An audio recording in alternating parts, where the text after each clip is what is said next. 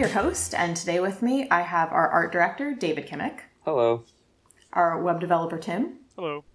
and our designer, Allie. Hiya. How are you guys? How are you, um, what's the coping? Is that a good 2020? Coping with COVID 2020. Well, we've been pretty lucky. Um, most of our work has pretty much remained the same throughout all this, so we've been cranking out a bunch of awesome new websites lately.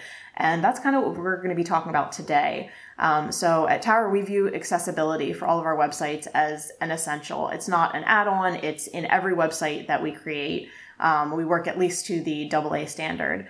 Um, it's something we've put a lot of time and attention into because, you know, the internet's for everyone and we want to contribute to a more accessible online space. So that's what we're going to be talking about today. Uh, Kimmick, would you like to kick us off? sure. I think something really interesting that I sort of came across. It's sort of like the, not want to say bare minimum, but is becoming sort of the bare minimum that when you're thinking of designing for accessibility, you think straight to just, okay, I need to make sure my colors contrast. Um, and for a lot of people, that works. Um, you know, for the past couple years, like, you know, Zoom has changed their leave meeting, which I know that's a big thing right now. Um, it used to be red on black, but obviously anybody with any sort of color blindness couldn't see that. Um, so they simply just changed it to white on red. Um, even Google uh, Chrome has introduced sort of different simulators so that you can see sites in um, sort of different versions of color blindness um, without having to sort of you know guess what it would look like for them. Um, But it's sort of becoming this point where just changing the colors to have this the right level of contrast isn't enough, or maybe isn't the right approach. Um, so there's been this movement recently to sort of take a non color based approach to color blindness or any sort of visual impairity. Um, and it's like, what does that mean? Like, okay, non-color, so everything's just black and white now. Um, but no, it's like even making everything just black and white is a color approach to it. Um, so what you're seeing now is a lot of push to move things towards pattern-based things.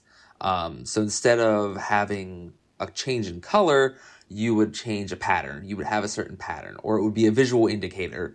Um, think like old school. Um, even I guess Apple still does this on there. like when you go into your, your alarms, it's a physical toggle switch that goes from left to right. Um, it doesn't matter that it changes the green to red. You literally see the visual has changed, um, which is great. First off, that we're talking about visuals on a podcast. I'm just thinking like I'm trying to like use hand motions and I'm like that's not gonna work. Um, so you know you, you can see in your own phone if you look at it right now. Like there's those non-visual cues, um, and there's sort of this push to do more of that. Um, something more recently that actually most of you might have like realized. Um, Spotify has switched um, their shuffle button. Used to just be that you'd hit it and it would turn green, but for a lot of people, I think it's some 300 million people who suffer from color blindness in the U.S. Um, they didn't see that. They didn't know if their songs were on shuffle. Um, and I think we can all agree the most aggravating thing is listening to an album and you know what song comes next, and then you realize it's on shuffle and it destroys the entire album. You have to start over. Um, Especially when there's like a transition song. right? You, you need yeah. Oh, those songs that like were just like that buttery Yep. smooth, and you're like, wait, did the song change? Anyway, um, so Spotify just added the simplest thing. When you hit shuffle now, there's just a little dot below it, and it's just the smallest little thing that shows that there is a change of state um, other than just color. Um, it's nice because also for people who aren't colorblind, it's still a quicker read a lot of times, and like also too, like if you're sort of new to a program you don't know if like if it's like a button you don't know if white is the active state blue is the active state green like you don't know. You just kind of have to click it and wait to see what changes. Um, so that's another example of spotify doing that. Um, trello i know a lot of us use that here um, at tower sort of as an auxiliary like day planning thing. Um, they've added a colorblind mode where it's simply um, it uses patterns and explanatory text on top of what's already there. Um, I, think use that because it's pretty. right? And that's the thing like it's visually pleasing. I think what's nice is Yeah. is usually when a, lot of designers will sort of get themselves into this this sort of groove where it's just like well i'm going to alter the colors slightly until it works. And then you're sort of not working with the color palette you wanted originally um, or you have to make compromises. And it's sort of when you take this more pattern approach or this visual approach that doesn't rely just on color i feel like you can get something a little bit more interesting. Um, and like you said like it looks better. Like i like that colorblind approach to uh, Trello as well because it just it has a cooler look to it.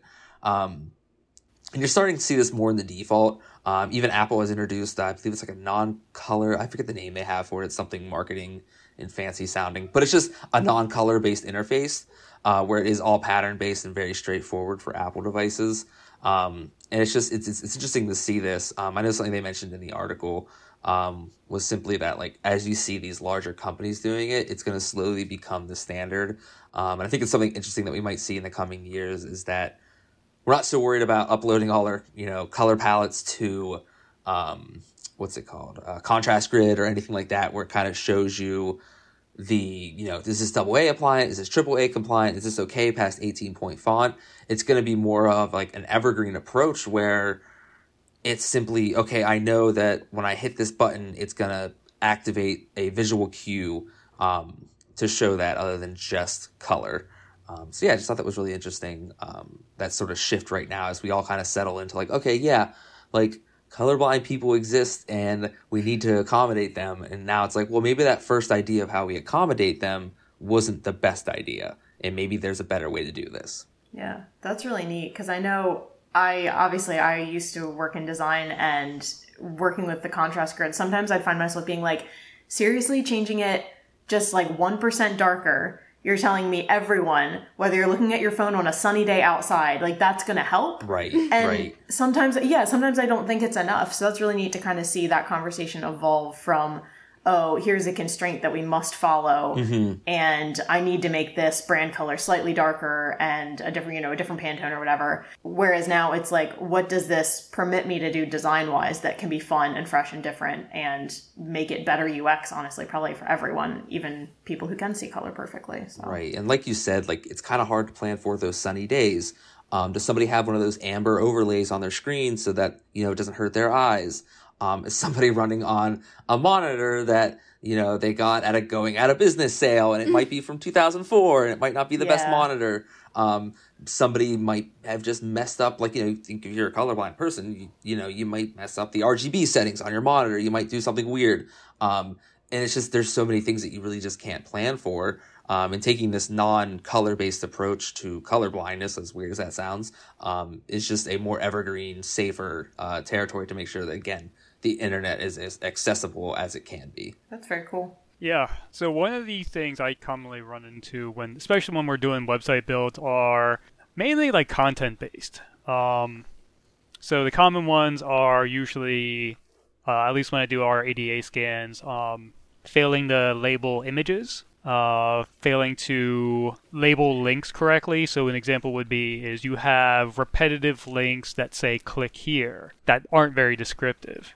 And then another one is essentially uh, having your headings out of order. So you would go from like an H1 to an H4, or you do like an H2 then an H1. It's not really not really kosher. I think the biggest ones that are probably most central for ADA are probably the, the labeling of links and the labeling of images. Especially with images is you have to imagine if someone is vision impaired coming to the site, and you have an image up there, or like you said, it's like on a sunny day and you're using a screen reader or whatever, you have to describe what that photo is. It doesn't have to be like a you know uh, an essay on what the photo is. It should just be like for at least for Continental, one of our clients, where they're a lot of education based, and a lot of our photos are you know students you know learning. You could say a uh, young child at desk looking at monitor mm-hmm. something along those lines. So it doesn't have to be a long sentence; just has to be descriptive. And then, like I said before, uh, with links, especially when you have uh, a lot of marketing links or kind of like trying to get someone's attention with a click here or submit now, it, it doesn't really fly because if you have a screen reader and you have a lot of those kind of click here's in succession, it's not very clear what you're doing or where you're going to. Yeah, it, it, right. it's basically it's it's you have to think like with a person's short-term memory when they're going to a site and it's being read aloud to you. Uh, you know, when someone says "click here," it's like, okay, so what is that in relation to? Mm-hmm. So it's usually good to say if you do have to have a click here, you have to say click here and then include the entire text. So click here for forms, right? Or go to form, fill out survey, complete registration. Basically, making it so it's more explanatory on what the action is rather than some kind of blanket statement that's very kind of abstract. I think that's interesting because that's sort of what you know, speaking for our IM team, that's sort of what we always try and do anyway. Because like I know like the worst thing you can show um, somebody like on our SEO or IM team is like boring button text. Um, they really like the descriptive stuff, so like it's kind of interesting to like know that that also just like helps in with the screen reader stuff. Yeah. Um, My other beef is always um, photos that have text in them. Mm. You need to include that in the alt text then, because I think you see things all the time where. I feel like sometimes SEO and content, and I'm guilty myself of this, we look at alt text as like another place to include our core keywords or what we're talking about, trying to push what the purpose of the article is, but that's not the point of it. The point is to literally be descriptive for someone who can't see that photo. Um, and I know it always says like if it's decorative, like you don't need to include anything. It's literally for functionality. So I think that's important to remember. It's got to be like a true description. If there's a, a sign that says something in it, you need to have like a sign reads, "Hey, don't walk there," or whatever. Like it has to be descriptive of what's in the photo. So Yeah, th- there is actually a, an ARIA attribute Mm-hmm. for images for where like if you have just like a decorative image, you just say uh, role equals presentation, Mm-hmm. and that just makes it like it's just a fancy graphic. We don't need to like, Gotcha, describe yeah. like some swirl, some dab of paint or whatever that's used for an accent. It's just no, it's just presentation. You can ignore it. Yeah, I, I never realized how many websites aren't using that method um, until I was in college, actually. And I worked in a job where I had a lot of interactions with blind students who used a lot of screen readers. And uh, it was always pretty interesting when they were on a very bad website. Like, they really just couldn't use it. They would actually come up to me and they'd turn on, they'd, they'd turn off their screen reader and just be like, tell me what's on this website which is horrible that they have to go to somebody else in the first place to be able to Right. actually read the website. It's like they could read all the text, and it's really interesting seeing them interact with their screen reader. Uh, they could read all the text, but as soon as there was an image, it gets stuck. Or if things were out of order, like you said, they wouldn't actually be able to navigate the website well because the way that the screen reader dissects the websites is it actually kind of scrambles the order of everything and it puts it in that like H1, H2, H3, so they can actually jump through websites. So if things are like, oh, you have an H1 and then right after it you have an H4, it's actually going to take that H4 and put it at the bottom so that like it's out of order again. And so they're not going to be able to read it properly and to them it's going to seem really scrambled, but to us like when we're seeing it, it's not. So yeah. yeah, that that is like really important and I think there needs to be a little bit more awareness on like how screen readers actually break up websites and like how it reorders our websites as a whole. Yeah. Very cool. So I actually love that Kimmick pointed out the toggles in Apple's UI where it actually physically changes because that is a leftover remnant of skeuomorphism that uh, was a really big style back in like a couple years ago. It wasn't even that long ago. A lot of us learned about it in college. It was like all the all the rage, um, making things look realistic. Um, and so a few things that are left over in Apple's UI are the trash bin on Macs or uh, the actual physical toggle. So they look like an object that you can actually physically touch. Uh, and then that eventually transitioned into neumorphism, which was just kind of like this wildly different modern approach where everything was stripped down. There wasn't a lot of texture, which kind of goes against what Kimmick was saying. So it became less usable to those colorblind people. Uh, But Allie, it looked so cool. it looks so cool if you can see it. Um, so the the problem with this was it actually stripped away the realness of objects and made them a little more flat and then they used a floating approach. So a problem with this was suddenly things weren't texturized, they became a little harder to look at. Uh, it also added this element of depth without actually having physical space to anything. So they used shadows, which became difficult to see for people who do have some visual impairments. So they might not have color blindness, but maybe they can't really see all that well, or they have cataracts or something, preventing them from seeing everything on the screen. Uh, so those shadows weren't always visible, so suddenly everything seemed really flat to certain users. And that's where I want to go with our newest trend, which is glassmorphism, uh, which is a take on neumorphism and skeuomorphism and kind of bundling it all together, but then adding these blurred out kind of overlays to make it look as if you put frosted glass over something. Uh, and the problem with this is the further away it is, the more frosted and blurry it's gonna get, and the closer it is, the less blurry it's gonna get. And depending I'm sure if you have an iPhone or a Mac, um, you've seen this. Uh, it, it comes up in the applications tray on your Mac on the new iOS update. Just scrolling down, you can see your background image will get blurred out. Uh, if you're one of those people, unlike Kimmick, who has just a blank screen as your background. um, but if you have an actual image as your background, it will get blurry and it will get lighter.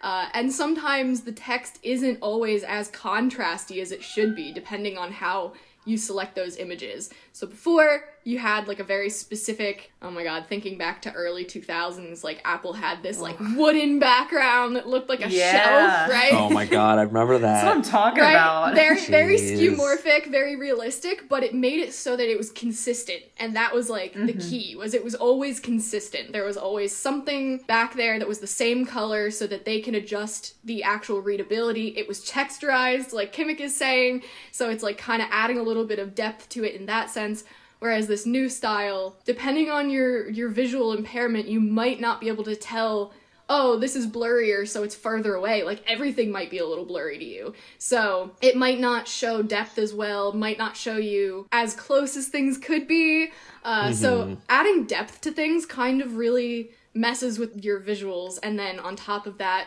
some people are getting carried away and using that depth on buttons and indicators and different items that really should not be affected by this style. Uh, because affecting those styles kind of makes it a lot harder to see what is actually a button and what you shouldn't be touching or what what can be clicked and what can't be clicked. So it's becoming something that could be really cool, but needs a lot of focus and a lot of attention to make sure that it's usable by everyone. I'm just glad we got away from the wooden background, honestly. Yeah. I love when they first like computers came out and they were like, people aren't gonna know how to use them unless we make them look like real life. Like just now, Google finally changed their Gmail from like the envelope. You know what I mean? Right. Like it's finally an M, but like they just changed it. It is 2020. Yeah. We've been sending emails for how many years, and they're finally like, okay, guys, I think they can handle it. I think that they know it's mm-hmm. not a physical letter. I, I don't like that. I, I prefer the skeuomorphism because I like how it always represents a mental model. Like, for example, the mm. save icon forever has been a floppy disk. yeah. The recycling mm-hmm. bin has always been a literal trash bin. So you mm-hmm. Yeah. always have a, a, a mental model of when you interact with a site or when you interact with something saying, uh, you know, you see an icon and you immediately recognize it and you know how that thing functions because you have like a tangible analog that you interact with. Yeah, and that's actually an interesting point too, because in college I had a lot of friends that spoke very little English. And to them, using our college devices, like the computers the school provided to us, they were all set in English. And so some things they didn't know exactly where they were if it wasn't a physical object that it resembled. Yeah. So my mm-hmm. friends from China, they saw the trash bin and they're like, throw trash in there. Uh, but Yeah. then there were other things where they were like, this is just a letter. Like, I don't know what that means because I don't speak this language or I don't recognize those symbols uh, because they don't even use those characters in their language. So that that is pretty pretty interesting to think about in that sense is like how usable is it and how transferable is it to other languages and can we mm-hmm. just easily throw it into a different language and not have to make too many changes to it and just say everyone can use this no matter where you are mm-hmm. where you're traveling like if you're traveling to another country would you be able to go to a kiosk and use whatever it is there too yeah. I think that's really big because I know one thing I really push for when I do my own designs, if I have to do something, is I go for iconography. Because if you think like international road signs, you know, you have International Standards Organization, like they have like this is the sign you use for exit, and it's like cross cultural. You know, it can be understood by anybody regardless of language, and that's really big. Is when you have to do uh, internationalization of sites rather than having like to sweat about oh boy we have to translate all these all these terms and all these words. If you just use icons, you know, you, you solve half the issues right there. Because everyone's going to know, like, okay, if I have, like, that trash can icon, they know it's going to be, like, a delete. I know, like, with colors, there's, like, cultural things. So I know, like, in the West, red is usually, like, a color of danger. Mm-hmm. But in, like, uh, China, red is usually a symbol of, like, prosperity. So for us, that would be green. Yeah. But for them, it's, like, kind of reversed. So you don't really want to use red in that case. But yeah, I think you can actually get away with like what they say, like a picture is worth a thousand words. I think using images, I think is is can be better than using words in some places. if they have alt text Yeah, Yes, with, with appropriate alt text ARIA tags.